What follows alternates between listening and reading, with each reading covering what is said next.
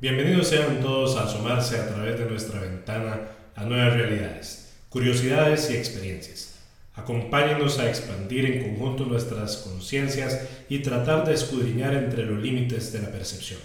André Quedero Enríquez y Andrés Blanc Morales les guiaremos por un laberinto de misterios, intrigas, cuestionamientos y conspiraciones. El guardián de ese laberinto nos lo está permitiendo. ¿Cierto, Mr. Joe? Ah, very well, Mr. Joe. Don Andrés Blanco, ¿cómo le va? Aquí voloseándome unas semillas para hacer el rato un poco más ameno. Me parece muy bien, porque este primer programa va a ser bastante, bastante interesante. Porque vamos a tratar de escudriñar en un tema que ha sido recurrente en la mayoría de libros de ciencia ficción y en la mayoría de películas de ciencia ficción. ¿Qué será? Bueno, ¿es o no posible viajar en el tiempo? ¿Cómo dijo? ¿Es o no posible viajar en el tiempo? Otra vez. ok, ok. Y no solamente eso, sino que ya no solamente si tenemos esa capacidad, si en la teoría de física cuántica es o no admisible, sino que también podríamos hablar si existen casos concretos y registrados de posibles viajeros en el tiempo. Ah, sí. Correcto. Ok. Así que, en primera instancia, si vamos a entrar en un tema tan apasionante y amplio, De hecho, no tan aterrizado, pero este es uno de los temas que más me gusta a mí de ciencia ficción. Cada vez que sale una película que tiene algo, lo que sea, que ver con viaje en el tiempo, me gusta verla porque es chiva, es interesante, es muy... correcto, siempre va a traer consigo incógnitas, Exacto. preguntas que se hace uno eh, y que va a tratar de buscar una respuesta. Bueno, el programa de hoy es precisamente tratar de poner todos esos rubros sobre la mesa, generar una discusión rica en relación a todas esas aristas y finalmente llegar a casos, casos concretos. Ok. Pero la pregunta de rigor, antes de entrar a discutir la viabilidad del viaje o no en el tiempo, es precisamente qué es el tiempo. Ok. Vamos a ver. Se supone que desde el punto de vista de la física, el tiempo es una magnitud física. O sea, es una medida con la que precisamente medimos la duración o separación de acontecimientos. En otras palabras, es el hombre el que creó esa medida. El tiempo permite ordenar los sucesos en secuencias, estableciendo un pasado, un futuro, y aquí entramos con la primera curiosidad.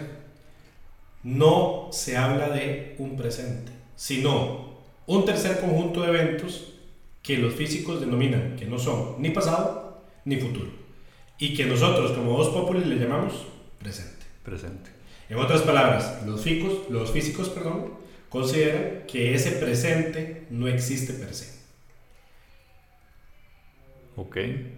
Eso me imagino que tiene que ver con lo que llaman relatividad del tiempo. Así Por es. ahí anda. Que, Así es. ¿Por qué es que se dice que el, el tiempo es relativo? Bueno, en lo que se conoce como mecánica clásica, ese presente precisamente está formada por una serie de eventos que suceden de forma simultánea. Pero en lo que se denomina hoy por hoy mecánica relativista o eh, relativismo, el concepto de tiempo es más bien un poco más complejo. Los hechos simultáneos, en otras palabras, lo que nosotros podríamos decir que es el presente, son relativos al observador, salvo que se produzcan en el mismo lugar del espacio. Y vamos a dar un ejemplo concreto. Por ejemplo, tenemos a un posible observador en este presente. Y ese observador ve un evento que le vamos a llamar evento 1. ¿Ok? Pero automáticamente después de que se desarrolla el evento 1, se desarrolla lo que nosotros llamamos evento 2. Ok. Ahora, en este caso se afirma que si el evento 1 es anterior al evento 2, existe. Pero en el mismo caso, si se suscita el evento 2 antes del evento 1, el evento 1 nunca ha existido. Y ahí estamos complejos, ¿verdad? ya vamos perdidos. Sí, sí. es- es- está complejo. Está complejo. Vamos a ver. Yo siento que una forma de ponerlo es, es, es comparándolo con la misma relatividad del espacio, no solo la del tiempo, que, que, al final de cuentas el espacio se tiene que ver como algo junto, ¿verdad? Espacio-tiempo, no se ve el espacio por sí solo ni el tiempo por sí solo, sino en conjunto. Entonces, cuando uno ve la relatividad como tal, un ejemplo muy sencillo y fácil de entender es cómo la perspectiva cambia dependiendo de, de dónde se mire. Entonces, si yo quiero ir a, al supermercado y le digo a Andrei que a cuánto está él del supermercado y Andrei está en su propia casa, él me puede decir que él está a 10 kilómetros, mientras que yo puedo estar a 100 metros. Entonces, la distancia del supermercado es relativo a dónde esté ubicado cada persona. Entonces, para Andrei, la ubicación del supermercado son 10 kilómetros, es mucho, mucho, mucha distancia. Para mí es relativamente corto, relativamente. El tiempo es exactamente igual. Dependiendo de dónde estemos, ese segundo puede que signifique otra cosa totalmente diferente, ¿verdad? ¿Cuánto, cuánto tiempo hay de, de un punto a otro es relativo a la distancia o incluso, bueno, ahí tal vez me estoy adelantando un poco, pero es, es, es, afectado por la velocidad de las cosas y es afectado también por la masa, por la gravedad, entre ciertas teorías. Es correcto. De hecho, según la física cuántica, este presente es sumamente efímero. O sea, para yo catalogar que algo es presente, no he terminado de decir que algo es presente y ya quedó en el pasado. Uh -huh. Aparte tenemos otro elemento. Puede ser de que hayan eventos que se estén dando al mismo tiempo y que yo considere que eso es un presente. Bueno, yo como un observador de ese evento que está pasando en el presente, no puedo en teoría observar más de un evento a la vez.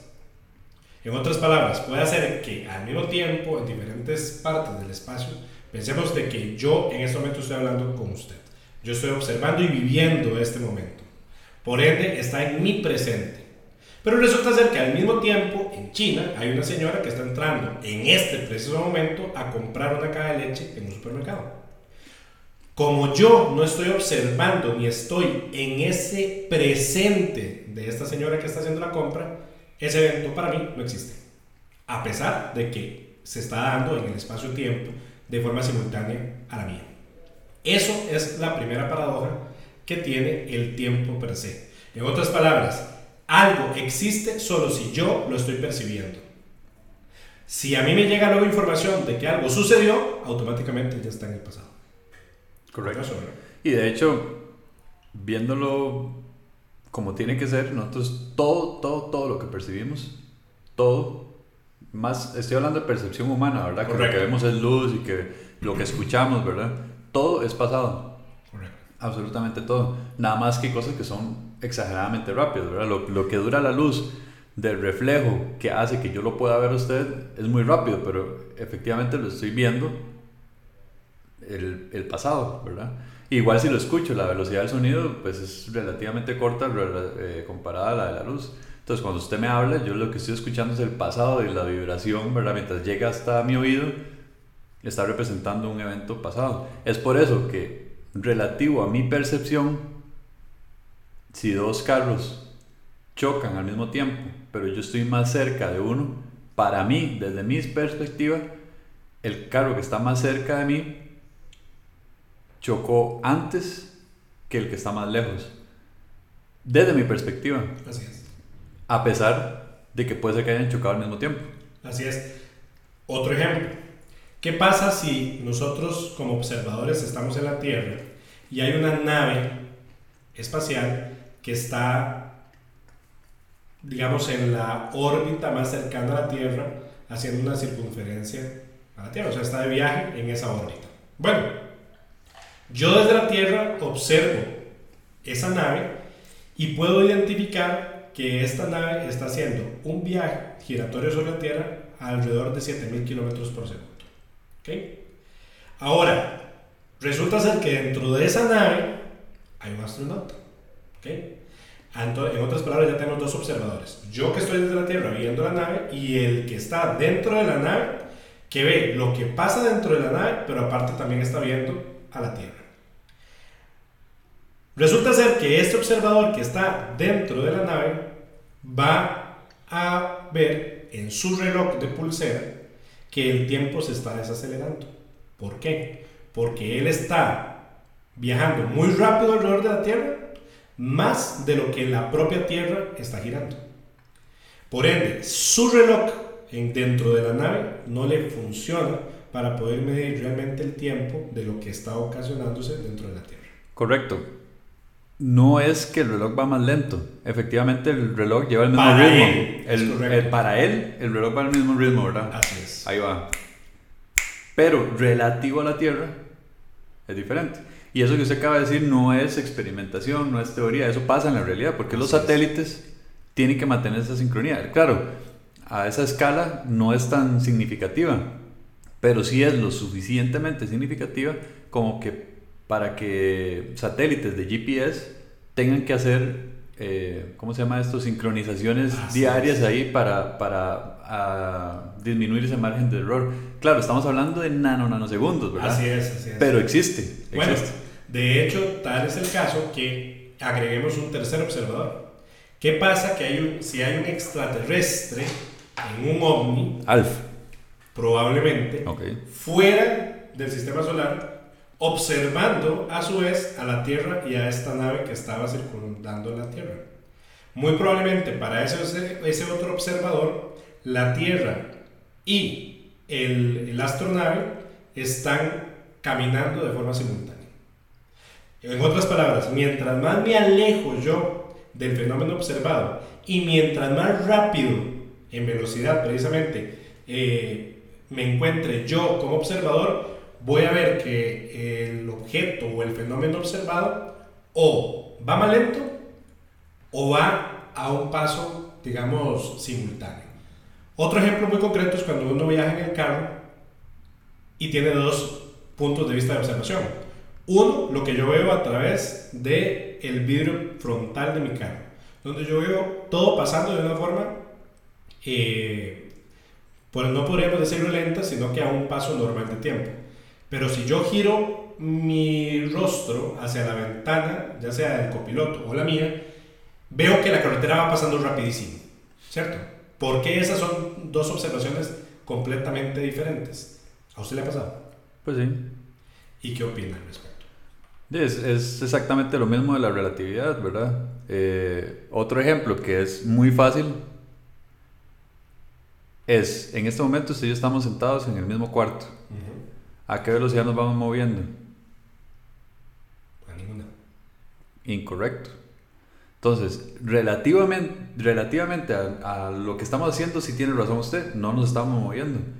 Pero la Tierra tiene un movimiento de rotación Exacto. y va rapidísima. Y al mismo tiempo, esa Tierra tiene un movimiento de traslación que es rapidísima. Y asimismo, el sistema solar se va moviendo alrededor de la Vía Láctea. Y asimismo, la Vía Láctea se va moviendo. O sea, a esta, en este momento, a pesar de estar sentados, quietos, o para nuestra percepción quietos, nos estamos moviendo rapidísimo. Rapidísimo. Eso bajo observación de macrocosmos. Y bajo microcosmos, de igual forma, nos estamos moviendo. Porque todas nuestras partículas se están moviendo. Solamente que obviamente nosotros no podemos denotar o connotar eso. Correcto. Ahora, eso nos lleva a una cuarta pregunta. ¿Será posible viajar en el tiempo? ¿Al pasado o al futuro? Bueno, ya precisamente acabamos de ver que el concepto tiempo, uno, es 100% subjetivo, dependiendo de aquella persona. Relativo. Subjetivo y relativo. Ujú. Subjetivo porque va a depender del observador y relativo porque es dependiendo de los escenarios en los cuales se, se puede medir. Bueno, para que veamos datos concretos y actuales. El 21 de noviembre de 2017, Brian Greene, profesor de física y matemáticas de la Universidad de Columbia y cofundador del World Science Festival, Wow. aseguró que viajar al futuro es definitivamente posible. Sí, sí. Eso está hasta demostrado. Sí, Con eso de los demostrado. satélites. Correcto. No solamente él, sino que una panoplia inmensa de científicos de la NASA, de la NASA incluso del National Geographic, han dictaminado que es 100% viable viajar hacia el, el futuro. Lo difícil es poder viajar al pasado. Lo difícil Y hasta ahora prácticamente imposible. Prácticamente imposible. Brian Greene citaba precisamente a Albert Einstein, donde decía que Einstein había sentado las bases de una cantidad enorme de teorías científicas, pero que gracias a su concepto de relatividad nos daba elementos para entender que el tiempo no es una medida lineal, sino que es más bien una medida de curvaturas y de pliegues en lo que nosotros hoy por hoy conocemos como el espacio-tiempo. Y que además es relativo gracias al punto de vista de ese observador. Entonces, de hecho, pasando de Green a su antecesor, en este caso Einstein, tenemos la importancia concreta de esas teorías de Einstein. Por ejemplo, Einstein dijo lo siguiente, si uno va al espacio, viaja a una velocidad cercana a la luz, da una vuelta y regresa. Su reloj estará marcando el tiempo más lentamente, así que cuando llegue será el futuro en el planeta Tierra. Correcto. Eso ya pasó. Resulta ser de que uno de los astronautas rusos que bajaron de la estación espacial se había adelantado en nanosegundos al tiempo en la Tierra. En otras palabras, ya tenemos un viajero en el tiempo concreto y real. Es que eso pasa hasta con todo. Eso es afectado hasta por la misma gravedad. Pero es, Correcto. pero es tan imperceptible, como decíamos, nanosegundos. En teoría, en teoría, si yo me voy al Everest, a la cumbre del Everest, y quedándome quieto, mi tiempo está transmitiendo más lento que la gente que está a nivel del mar, por ejemplo. Pero es tan imperceptible que es absurdo tan siquiera mencionarlo. Pero sí pasa. Y eso está comprobadísimo y no es, no es ciencia ficción, es real. Bueno, precisamente en este tema de gravedad, Einstein mostró que si uno se aproxima a una fuente fuerte de gravedad, por ejemplo, una estrella de neutrones, un agujero de gusano un hoyo negro, etc., El mismo Júpiter. exactamente, se acerca al borde de ese objeto, el tiempo también va a ser más lento. Y la marcha de ese tiempo va a ir sumamente más lento en relación al que está Sí, observando. eso es importante. En relación. La persona que esté cerca del hoyo negro, cerca de Júpiter, lo que sea, ve el segundo al mismo ritmo. No es que la persona es. dice, uy, mira qué lento Así que es. esto. Así es. Bueno, de hecho, ese es uno de los temas que se ven en la película Interestelar, man. McConaughey, dirigida por Christopher Nolan del año 2014, que basa precisamente en poner todos estos temas de viaje en el tiempo sobre una percepción ficticia en este caso. Ujú, ujú. Ahora, la gente considera al menos digna de atención respecto a los viajes en el pasado, de que a pesar de que a hoy en laboratorio no se ha podido demostrar su posibilidad, puede hacer que exista una probabili- probabilidad, aunque sea ínfima, de generar ese viaje al pasado. En otras palabras, dentro de estos temas de viaje en el tiempo, ya desde el punto de vista más científico de física, pues el tema tabú es el viaje en el pasado. Sí. Son hipótesis. Y incluso hay, eh, obviamente no soy experto ni nada del tema, pero sí hay fórmulas de Einstein que permiten el viaje en el tiempo. La cagada es el viaje en el tiempo al pasado. La cagada es que los resultados contradicen otro montón de, fórmulas ya súper probadas, ¿verdad? De la física, entonces no tiene sentido. Y es donde dicen, no, es absurdo. Así es. De hecho, por ejemplo, eh, Ben Tippett, científico de la Universidad de Columbia Británica, precisamente hace dos años, genera un modelo matemático que comprueba la posibilidad real de un viaje fáctico al futuro. En otras palabras, teóricamente es factible, a pesar de que ya vimos que también hay elementos reales físicos. de- No, no, eso es, es- al futuro se puede, es cuestión Sí. de, de hacerlo o, o tener la energía suficiente porque se ocupa ir muy rápido, por ejemplo. Ahora vean lo curioso, exactamente. Él decía, y leo textualmente, a pesar de que es matemáticamente factible, todavía no es posible construir una máquina espaciotemporal porque necesitamos materiales para doblar el espacio-tiempo en estas formas imposibles, pero ellos aún han sido o no han sido aún descubiertos, esos materiales. ¿Qué quiere decir? Y ahorita más adelante vamos a ir profundizando. Una de las opciones que no solamente la daba Einstein, sino que ahora más recientemente Stephen Hawking antes de su muerte, decía de que hay una probabilidad amplísima de hacer ese viaje en el tiempo siempre y cuando yo logre una fuerza en el espacio-tiempo que desdoble este y pliegue ese espacio lineal y que a través de ese pliegue que se generó en ese espacio pueda generar un tipo de túnel y pueda viajar del espacio A al espacio B en ese pliegue o en ese doblez que se generó. Aparentemente, naturalmente existen ese tipo de túneles, que es lo que nosotros conocemos como agujeros negros o hoyos de gusano. Ajá, los hoyos de gusano. Es correcto. Ahora. Sí, para mí, eso que, que, que acaba de decir, digamos, el espacio no se tiene que ver como algo plano, ¿verdad? Y no, no lo es así. Y es por eso que, que, que los físicos ya no solo hablan del espacio-tiempo, sino que hablan de la tela del espacio-tiempo, el fabric que dicen ellos. Ajá. ¿Y por qué lo dicen como tela? Porque de verdad usted tiene que imaginárselo como una tela, ¿verdad? Si usted estira eh, su camiseta y le pone una bola donde la pone, se dobla. Es exactamente se igual. Hunde. Se hunde. El espacio de igual forma es afectado. Se deforma. Se deforma. Y se deforma en todos los sentidos, ¿verdad? Porque nosotros estamos en una- un plano de tres dimensiones. Cuando, lo hago, cuando hago el ejemplo con la camiseta, pues se dobla solo para abajo. Porque ese no es- pero en el espacio se está doblando por abajo, por arriba, por los lados, ¿verdad? Y entonces, eh, un plano, digamos, si lo vemos recto, ¿verdad? Un punto A, un punto B en distancia, eh, digamos que fuera un metro, para hacerlo un plano pequeñito, eso se dobla y ese punto donde se dobla puede quedar más cerca el punto inicio y el punto final.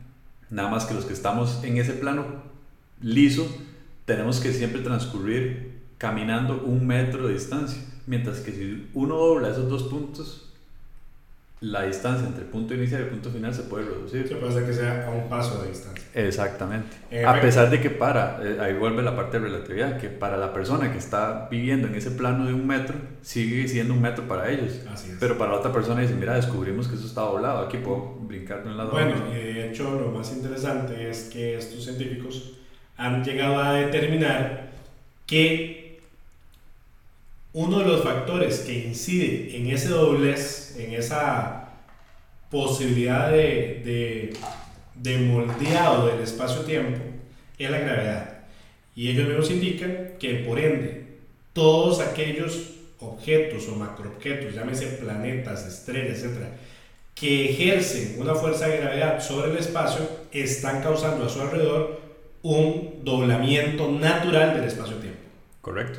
De ahí eh, el ejemplo este que, que decíamos, eh, satélites que están ahorita alrededor de Júpiter, eh, su tiempo relativo al de nosotros va transcurriendo más lento porque la masa del planeta es tan grande que afecta su, su percepción del tiempo.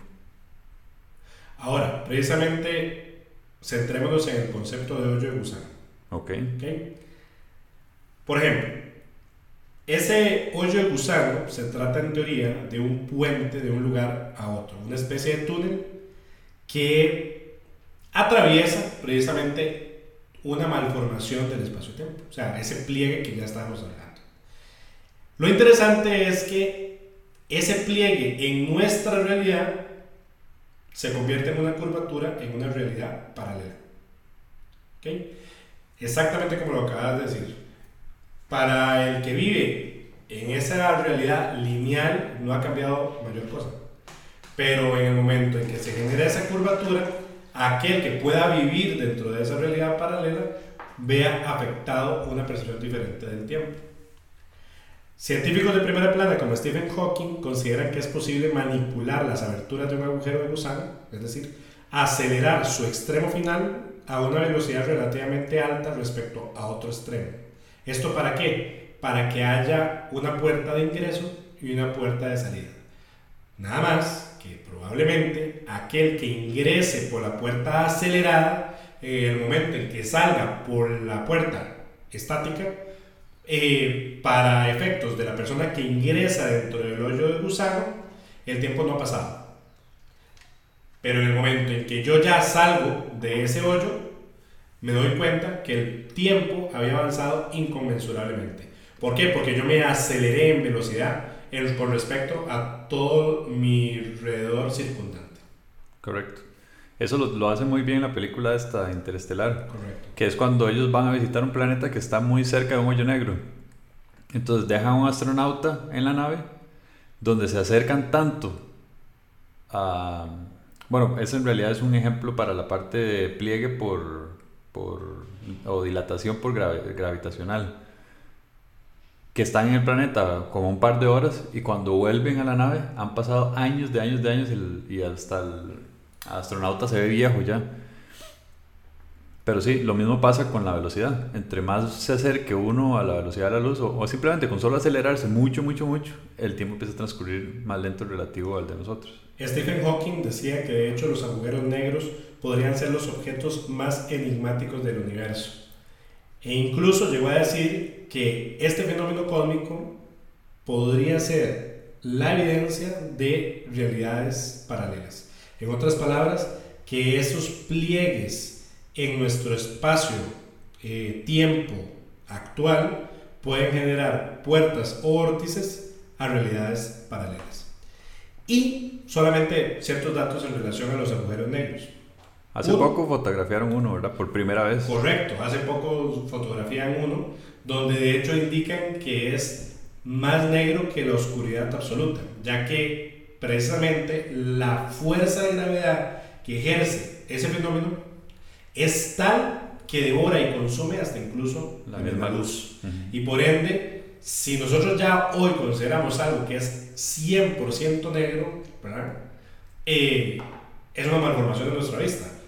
O sea, nuestra capacidad sensorial no tiene aún la capacidad de poder identificar o imaginar ese tipo de, de oscuridad o de negrura, ya que nosotros, lo que nosotros vemos como negro, es negro debido a porque tenemos cierto porcentaje de luz que ejerce sobre él. Em, por ejemplo, un agujero negro está compuesta de materia destruida a nivel de átomos. Es tal la fuerza gravitatoria que ejerce ese fenómeno, que de hecho ya se identificó que la mayoría de ocasiones en que se crea un agujero negro es cuando una estrella roja colapsa en sí misma. O sea, llega a un nivel de implosión, colapsa y su propia fuerza de gravedad hace que la materia que lo constituye o que era primigenia se desdoble infinitamente. ah, y en un punto sumamente pequeño. Exactamente. Entonces, en ese punto infinitamente también pequeño, se está ejerciendo una proyección de fuerza hacia todo lo que está alrededor y por eso se dice que aquello que estuviera circundando en el vórtice de un agujero negro podría ser consumido inmediatamente y acelerado realmente a una velocidad impresionante. Eh, otro, otro dato curioso, cerca de los agujeros negros las personas no envejecen.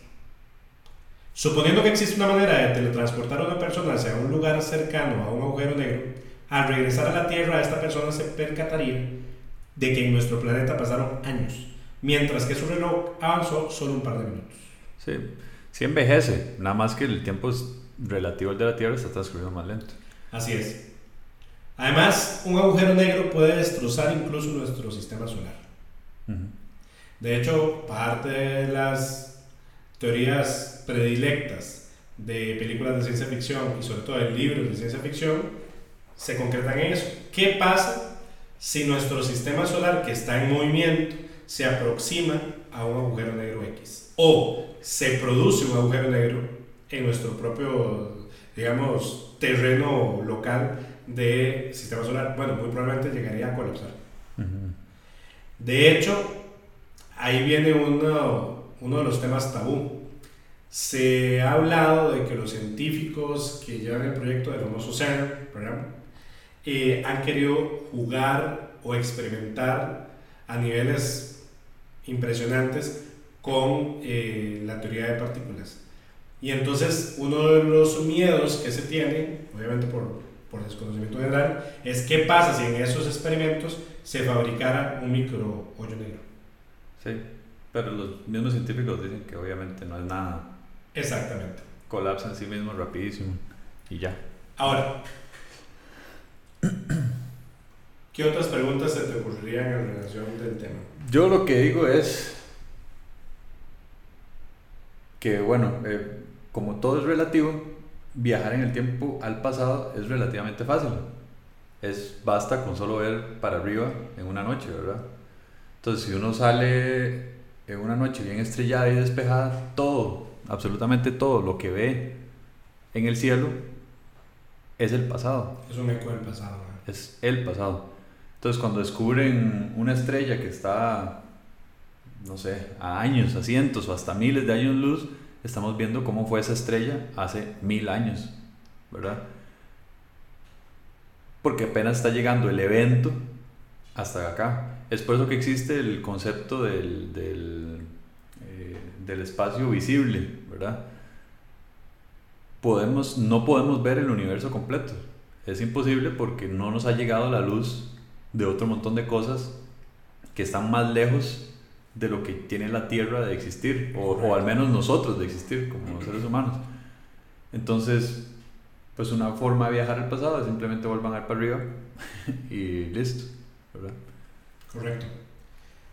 Ahora, ¿qué problemas filosóficos se nos podrían presentar en relación a, a los viajes con el tiempo? Qué paradojas.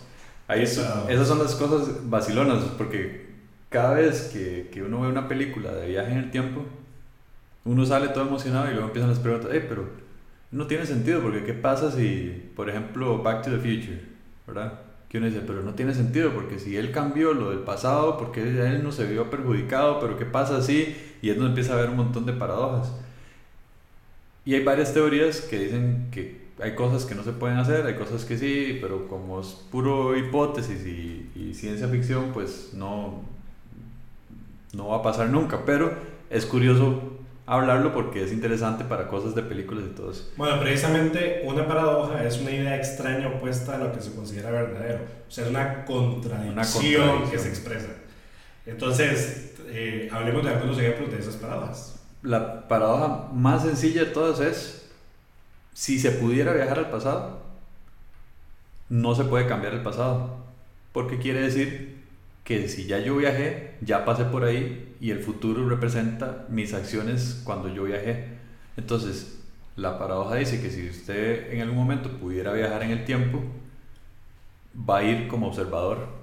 Porque cualquier acción que usted trate de hacer, no lo va a lograr porque ya usted estuvo ahí. Y una, una película que para mí es excepcional para hacer ejemplo de eso, de ese tipo de paradoja, es Harry Potter. No me acuerdo cuál capítulo porque de hecho no las vi todas. Pero esa película yo dije, pucha, qué, qué inteligentes porque no sé si se acuerda cuál es. o si se- ellos, durante toda la película, o empieza la película y se dan cuenta que tienen un poder ahí para viajar en el tiempo, ¿verdad? Pero al inicio de la película empiezan a pasar cosas raras, como que ellos dicen, mira, puede ser un fantasma, algo pasó aquí, ¿quién me ayudó? Sale, sale alguien que le ayudó a él a, a- a lograr X, no me acuerdo muy bien la trama. Luego, más adelante en la película, eh, encuentran un ítem ahí que los ayuda a viajar en el tiempo. Viajan en el tiempo a tratar de evitar que pase lo que ya ellos vieron que pasó. Y cuando viajan al pasado, se dan cuenta que todo eso que ellos vivieron y que alguien les ayudó, que no sabía quién eran, eran ellos mismos. Correcto. O sea, no pudieron cambiar nada porque ya ellos mismos habían estado en el pasado ayudándose a ellos mismos. Eso es muy extraño. De hecho, eso Pero- se llama paradoja de la presencia fantasma. Ahorita más adelante, de hecho, lo vamos a hablar. Es sumamente extraño, pero donde se dice que, en efecto, yo puedo viaja- viajar al pasado, pero no puedo interactuar con ese espacio, sino que voy a estar como observador fantasmal. En realidad, podría viajar y podría interactuar, pero esa interacción ya fue cuantificada en el tiempo futuro, entonces no es que va a modificar algo del futuro, simplemente va a dejarlo como está. Otra paradoja es la que se denomina paradoja del incendio. En un episodio de la serie Dimensión Desconocida, una persona viaja a través en el tiempo para descubrir la causa de un famoso incendio. Mientras, en el edificio donde comienza el incendio, la persona golpea accidentalmente una lámpara de queroseno y provoca el incendio. El mismo incendio hace que la persona años después viaje hacia el pasado. Esta situación es totalmente consciente después de viajar al pasado. En otras palabras, el incendio fue provocado por mi propio viaje. Ajá. ¿Y qué fue lo que me motivó? Viajar. A viajar. Sumamente interesante. Hay una película muy buena que se llama. Hijo puta, no la puse, madre, no la grabé. ¿Cómo se llamaba? Es de. Yo ahorita la encuentro. Es muy buena, es de, es que no sé si voy a hacer un spoiler, pero es de salada a la gente. es una chavala empieza con un mae, ¿verdad? Entonces ese, ese mae dice que puede viajar en el tiempo y él se encarga de como de estar viajando ahí a arreglar asuntos. Pero viaja al pasado a ayudar a una chavala que está en peligro, no me acuerdo muy bien la trama, pero viaja a ayudar a esta chavala. Conforme avanza la trama de la película, es sumamente rara. La chavala se da cuenta que es homosexual y es trans y se convierte en hombre. Bueno, ¿verdad? Bueno, X. Y al, en el futuro, el Mae que está viajando al pasado es ella convertido en hombre. Y ella es quien parió a ella misma, que fue embarazada por él mismo, que es ella. ¿Ves qué película? Predestination se llama. Aquí vemos una gran paradoja. se llama Predestination. De hecho, en Futurama hay un episodio que hablan de eso, que Fry viaja al pasado y él es su propio abuelo. Correcto. Exactamente eso. Precisamente relacionado con esto se da la otra alternativa. Volvemos al tema, digamos, de la paradoja del incendio. ¿Qué pasa si más bien hubiera sucedido todo lo contrario? O sea, el incendio podría no haber sucedido nunca y la persona nunca viajaría al pasado para descubrir qué lo causó y qué hizo que ocurriera. ¿cierto? Eso se conoce como la paradoja de la predestinación. En otras palabras, yo estoy predestinado a que algo no acontezca o que acontezca dependiendo de mis acciones en estas realidades, digamos, paralelas. Hay una paradoja concreta que se llama la paradoja de la inexistencia de viajeros en el tiempo. Ah, sí. Sí. Aún siendo posible crear una máquina del tiempo dentro de 100 años, esta no podría volver más atrás del momento en el que se construyó. Ajá, eso sí lo he escuchado antes. Dicha máquina porque se tardaría más de 100 años en crear una relación de tiempo de 100 años. Curioso, ¿no? Curioso. En otras palabras, de hecho más adelante hay otro tipo de paradoja que habla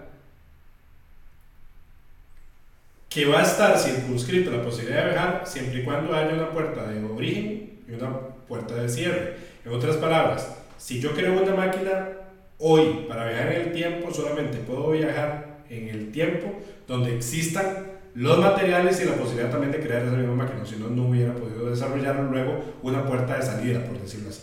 Correcto. Eh, también hay otra paradoja que se llama del saludo y del universo paralelo. Al viajar al pasado se estaría creando un universo paralelo y no se viajaría al propio pasado, sino a una copia de este. Pero con una diferencia, la existencia de un turista temporal. En otras palabras, yo puedo viajar a un pasado que realmente no fue mi pasado, sino que con la acción de yo viajar al pasado, creo automáticamente un nuevo universo, en donde yo sí estoy en ese pasado, pero como un turista. Ese es prácticamente Back to the Future. Es correcto. Ujú. Que Marty viaja al pasado, cambia el pasado y cuando él regresa a su presente está modificado. Pero es otra línea de tiempo y en teoría otro universo. O como en Dragon Ball. Sí, o sea, ahí básicamente se crean dos espacios temporales simultáneos. Uno donde aparece el turista de tiempo y otro donde no está, ¿cierto?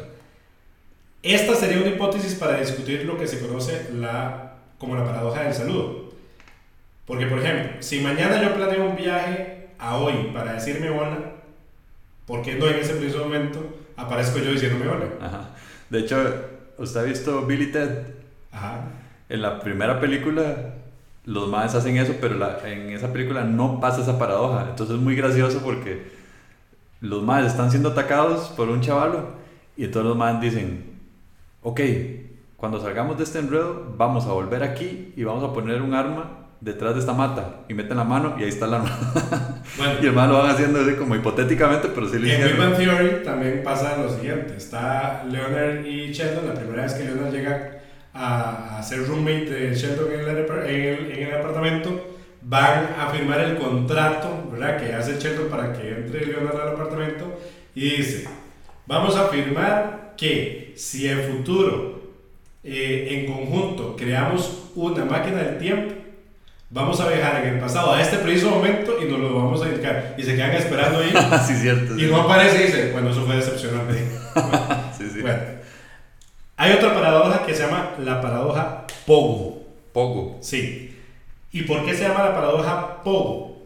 Bueno, porque había unas, unas historietas en los años 70 de Walt Kelly que se llamaban Pogo. Y en esa historieta se decía lo siguiente, había una única frase que decía, hemos conocido al enemigo y este es nosotros.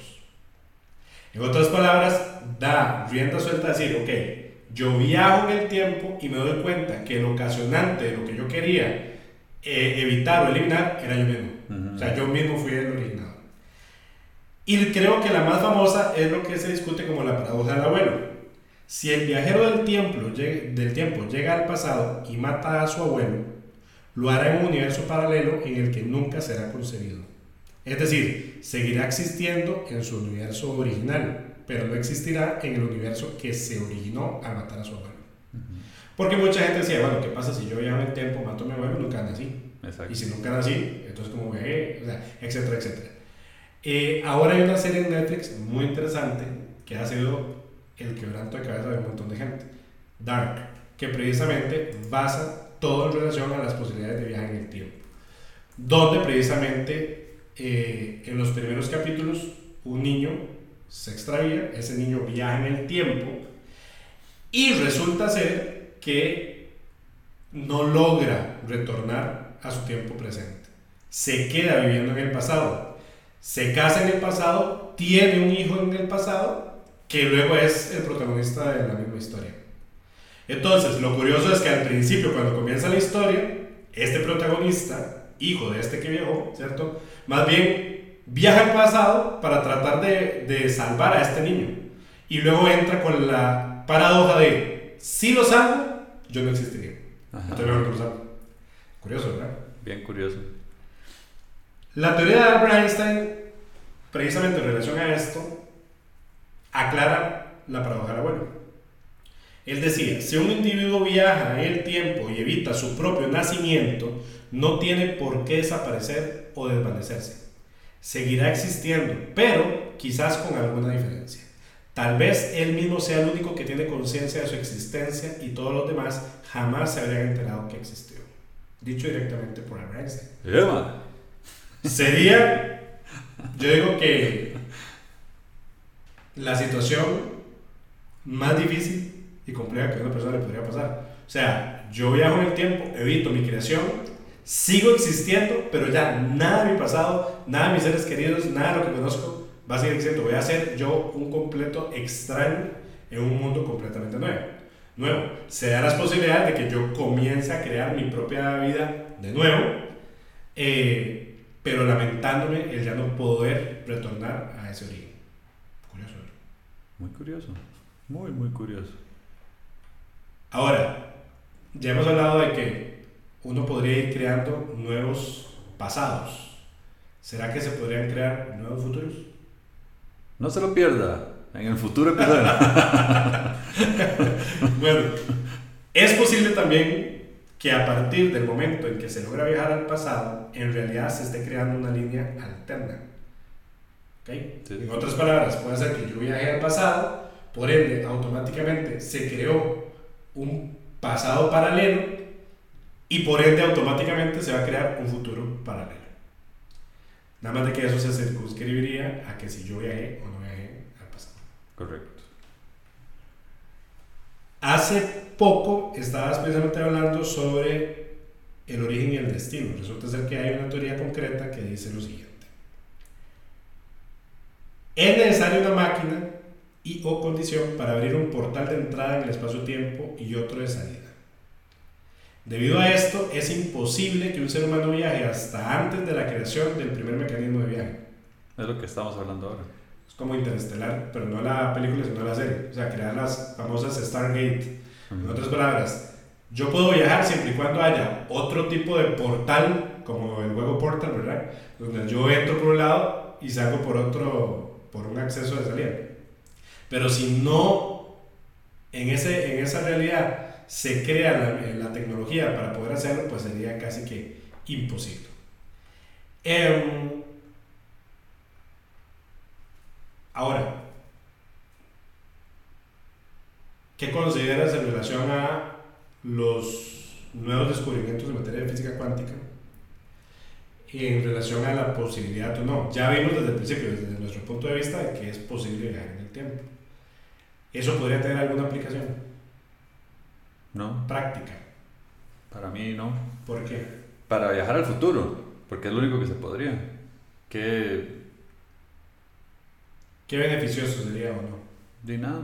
Para mí no tiene un beneficio mayor, porque quienes se verían beneficiados por ello serían los viajeros como tales, ¿verdad?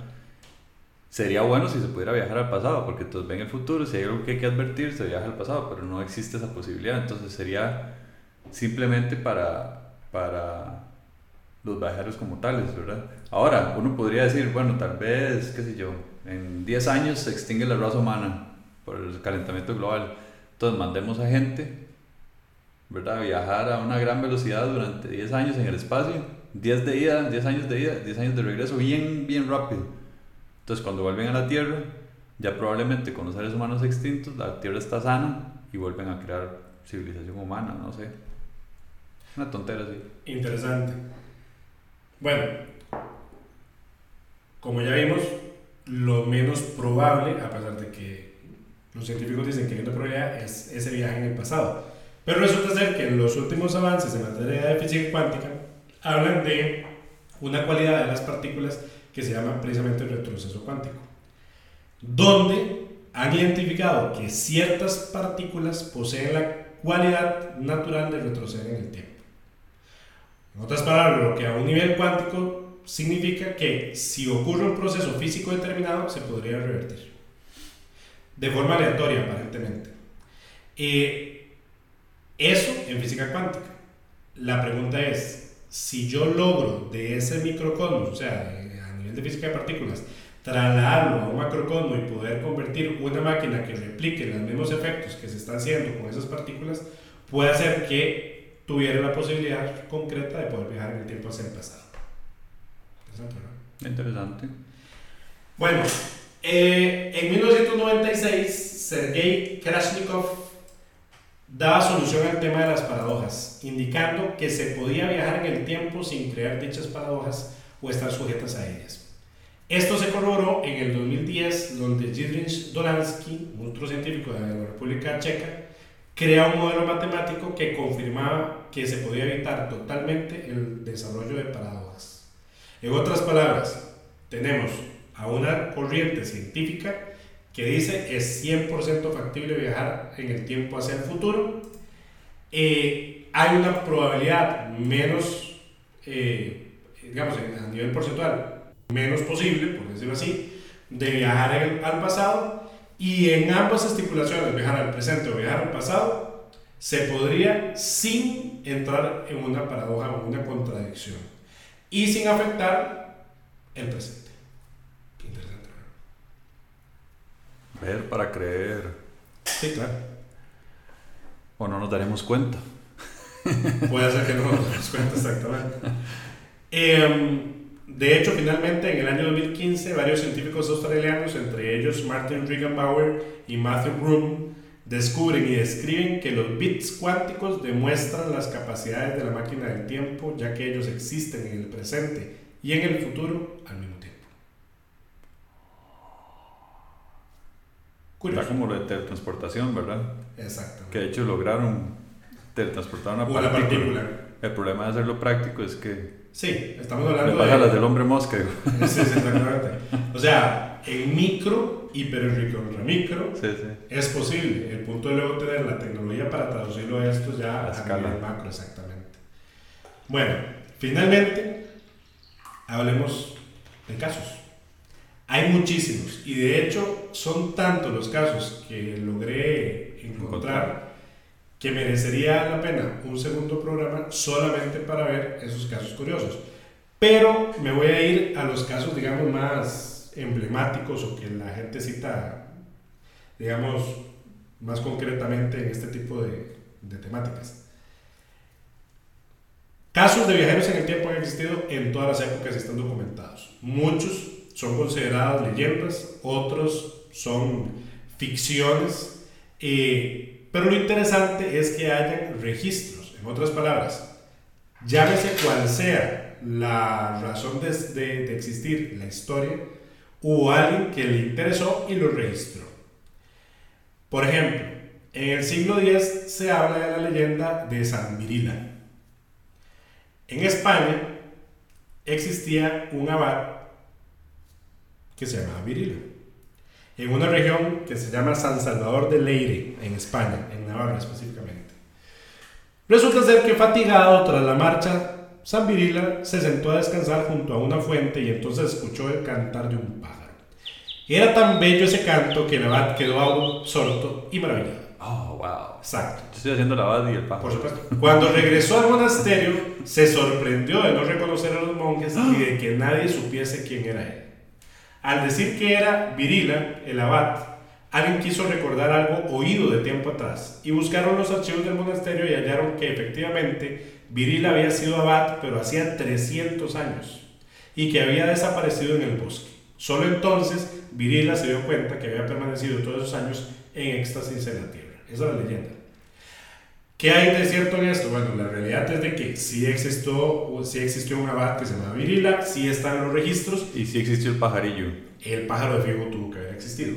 Pero lo curioso es de que existen tanto los registros de un Virila que desaparece 300 años antes del siguiente registro, donde más bien habla del Virila que aparece. Entonces, bueno, esto obviamente acordemos de que cuando hablamos de historias relacionadas con religiosidad, hay mucha mano de por medio, pero no deja de ser interesante. También hay otra historia que se habla, conocida como los siete durmientes de Éfeso. ¿No era Blancanieves? No. En el caso de los siete durmientes de Éfeso, de Éfeso esta historia fue recopilada por Simón Metrafeste. Métaselo usted.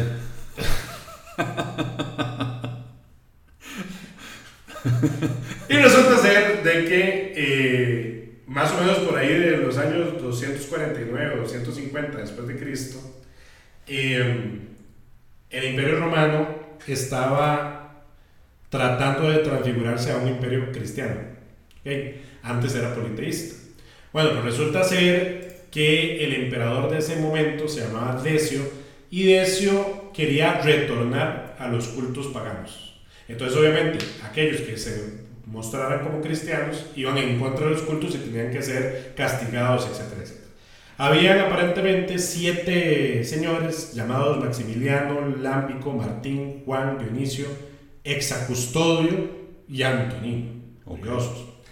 Eh, y estos eran cristianos fervientes no quieren hacer caso de lo que dice el emperador Decio y después de darle muchos dolores de cabeza se van hacia una cueva, entran en esa cueva y se ponen a dormir, dice la leyenda.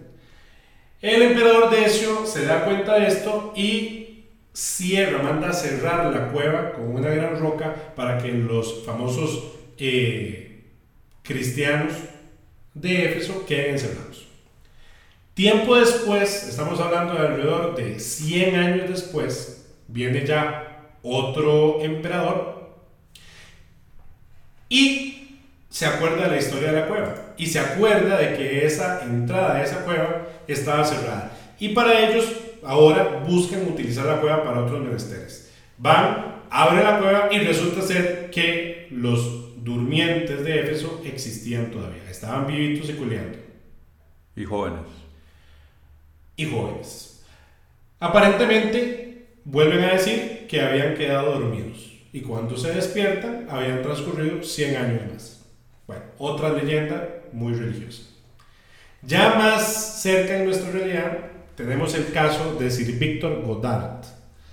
En 1935, Sir Victor Goddard de la Fuerza Aérea Real Británica, RAF, en plena media eh, Segunda Guerra Mundial, tuvo una experiencia bastante curiosa. Él iba eh, sobrevolando una zona específica de Edimburgo, sobre una base en Andover, Inglaterra, y em, De repente se le aproxima una tormenta que cubre su avión. Él atraviesa la tormenta y ve que unos hangares que estaban, eh, que él estaba sobrevolando en ese momento, que minutos antes había sobrevolado y había identificado que estaban destruidos por acciones de la guerra, estaban completamente nuevos. O sea, no había pasado mayor destrucción. Lo curioso también es que ve unos aviones en el hangar de color amarillo, que en ese momento no existían eh, de esa compañía específica de donde estaban esos hangares destruidos, aviones de color amarillo. Y aparte que había mucha gente trabajando en los hangares con unos, eh, ellos le llaman unos monos, que en este caso son unos enterizos de trabajo de color azul, que nuevamente él identifica como extraño ya que la compañía que él conocía, que era dueño de esos hangares, no utilizaba esos uniformes. De repente vuelve a aparecer la tormenta y lo vuelve a cubrir. Y en el momento en que sale de la tormenta, ya logra ver nuevamente todo en estado normal y nuevamente los hangares destruidos. No sabe realmente qué es lo que pasa. Años después, eso pasa en 1935, pero años después, propiamente en 1939, él registra la historia porque Precisamente para ese año, la compañía que era dueña de los hangares comienza a pintar los aviones de color amarillo y cambia el uniforme a uniformes de color azul. En otras palabras, ¿qué pudo haber sido? Bueno, muy probablemente lo que se alega o alegan los expertos es de que este señor, un general de las Fuerzas Aéreas Reales Británicas, atravesó un pliegue temporal. En otras palabras, que esa tormenta, llámese lo que haya sido la tormenta, pudo haber sido el portal de ingreso a un pliegue específico temporal que haya atravesado por momentos, minutos, segundos, haya identificado un futuro y luego haya salido nuevamente por el pliegue, nuevamente al pasado normal. Por lo general, cuando se dan este tipo de experiencias, no duran más allá de, minutos. Son muy esporádicas. Interesante, Están interesantes. Para una película. Finalmente, tenemos el caso también en 1960 en una autopista en Estados Unidos. Em, un individuo que vamos a denominar LC viajaba con otro compañero, que le vamos a decir Charlie, y resulta ser que estos señores van eh, transitando por una carretera de Luisiana. Y en ese momento identifican que en el carril derecho se aproxima un auto que inmediatamente identifican de los años 40. Pero sumamente bien conservado. Ellos inmediatamente dicen, ah, mira, un auto de colección, etcétera, etcétera, etcétera. Eh, cuando el auto antiguo de este de los años 40 eh, llega al mismo nivel del auto donde viajaban estos señores, logran ver a una mujer con un niño en el auto, aparentemente con una cara completamente desencajada, eh, y la, esta señora y el niño visten con ropas de los años 40, cosa que les parece también extraño. Eh, bajan la ventanilla del carro y le dicen, señora, eh, se siente bien, se encuentra bien, le podemos ayudar, por favor ayúdenme, estoy desesperada. Entonces, sí, sí, apárquese a un lado de la vía y le ayudamos. Eh, aparentemente el auto se detiene, ellos se detienen a su vez y en el momento en que ellos detienen el carro y van a tratar de buscar a la señora, el auto desaparece. Ah, desaparece el auto y desaparece la señora. Nuevamente. a lo mejor el carro era marca DMC. ¿Será? Sí. y el caso más, eh, más emblemático también sucedió en Estados Unidos, que es el famoso caso del señor Rudolf Fens. El Reno. No, no era el Reno. Resulta ser que eh, en los años 50 aparece en plena vía de Nueva York, en media Quinta Avenida, un señor que es automáticamente atropellado por un carro. O sea, aparente que aparece en la, calle, cruza la calle eh, de imprevisto y de imprevisto lo colisiona un auto. Muere al instante. Recogen el cuerpo y comienzan a percatarse de cosas extrañas. Resulta ser que en el momento en que hacen la exploración del cuerpo, identifican que la ropa que lleva este señor no es de la época, es más, aparece ropa de 1800. Encuentran monedas en su bolsillo también que no son de la época, aparentemente de la época de 1800, con denominaciones que no existían en ese momento en Estados Unidos. Encuentran una carta, eh, una cartilla eh, de un lavacar, eh, perdón, de una lavandería, con una dirección apuntada y con el nombre del señor, que en este caso es que se llama Rudolf Fens. y resulta que el inspector que lleva el caso comienza a tratar de indagar quién es el individuo para que sus familiares recojan el cuerpo. No encuentran ningún familiar ni existe en los registros ningún señor denominado Rudolf Fens. Es que con ese nombre. Cuando comienzan a averiguar dentro de la dirección, logran llegar al lugar de la lavandería eh, y nadie sabe quién es Rudolf Fens. La lavandería existe y existe desde 1800. Eh, además, dentro de las cosas que se encuentran en el bolsillo del señor, aparece una dirección que aparentemente es de donde vive este señor Rudolf Fens. Van hasta el lugar donde se supone que vive el señor Rudolf Fens y dicen que en efecto, aparentemente existió un señor Rudolf Fens en 1876 en Filadelfia que había desaparecido de repente. Y que, y que nadie le había seguido la pista desde la época en que desaparece. Entonces, de ahí, precisamente el inspector de policía de Nueva York, para ese entonces el capitán Uwe Rim, eh, comienza y abre un caso que es el único caso documentado por parte de Policía Federal en Estados Unidos donde la posible hipótesis es de un viaje en el tiempo. Curioso, ¿no? Interesante. Pues bien, conclusiones, Andrés. Conclusiones, eh, para mí, bueno, volver a lo mismo que viajar al futuro científicamente si es posible. Eh, al pasado, pues evidentemente no se puede, que hay que vivir con lo que tenemos. Eh, todas estas historias que acaba de contar son muy interesantes, siempre es interesante escuchar cosas diferentes, pero claramente yo, al menos en lo particular, no creo en absolutamente nada como explicación decir que es un viajero en el tiempo, simplemente eh, son historias de alguien que no pudo explicar o tal vez hasta inventadas, ¿verdad? Y no siempre hay que acudir a, a, cosas sobrenaturales para explicar algo que no se puede explicar en el momento, hay que ver qué, qué verdaderamente pasó. Lo que es el tiempo siempre es muy interesante, como dije al puro inicio la percepción de lo que significa y más que en realidad nosotros como seres humanos vivimos muy, muy, muy poco relativo a lo que vive el cosmos y lo que lleva de vida, ¿verdad? Entonces, siempre trae consigo una pasión por saber qué va a pasar y también trae una pasión por saber por qué ciertas cosas pasan, ¿verdad? Como seres humanos tenemos esa, esa curiosidad de explicar cómo llegué aquí, eh, esa curiosidad por decir, ojalá pudiera cambiar X de mi vida, y ese tipo de cosas trae consigo estas historias que son interesantes, son entretenidas, para mí son irreales, eh, y es parte de la naturaleza que como seres humanos tenemos, ¿verdad?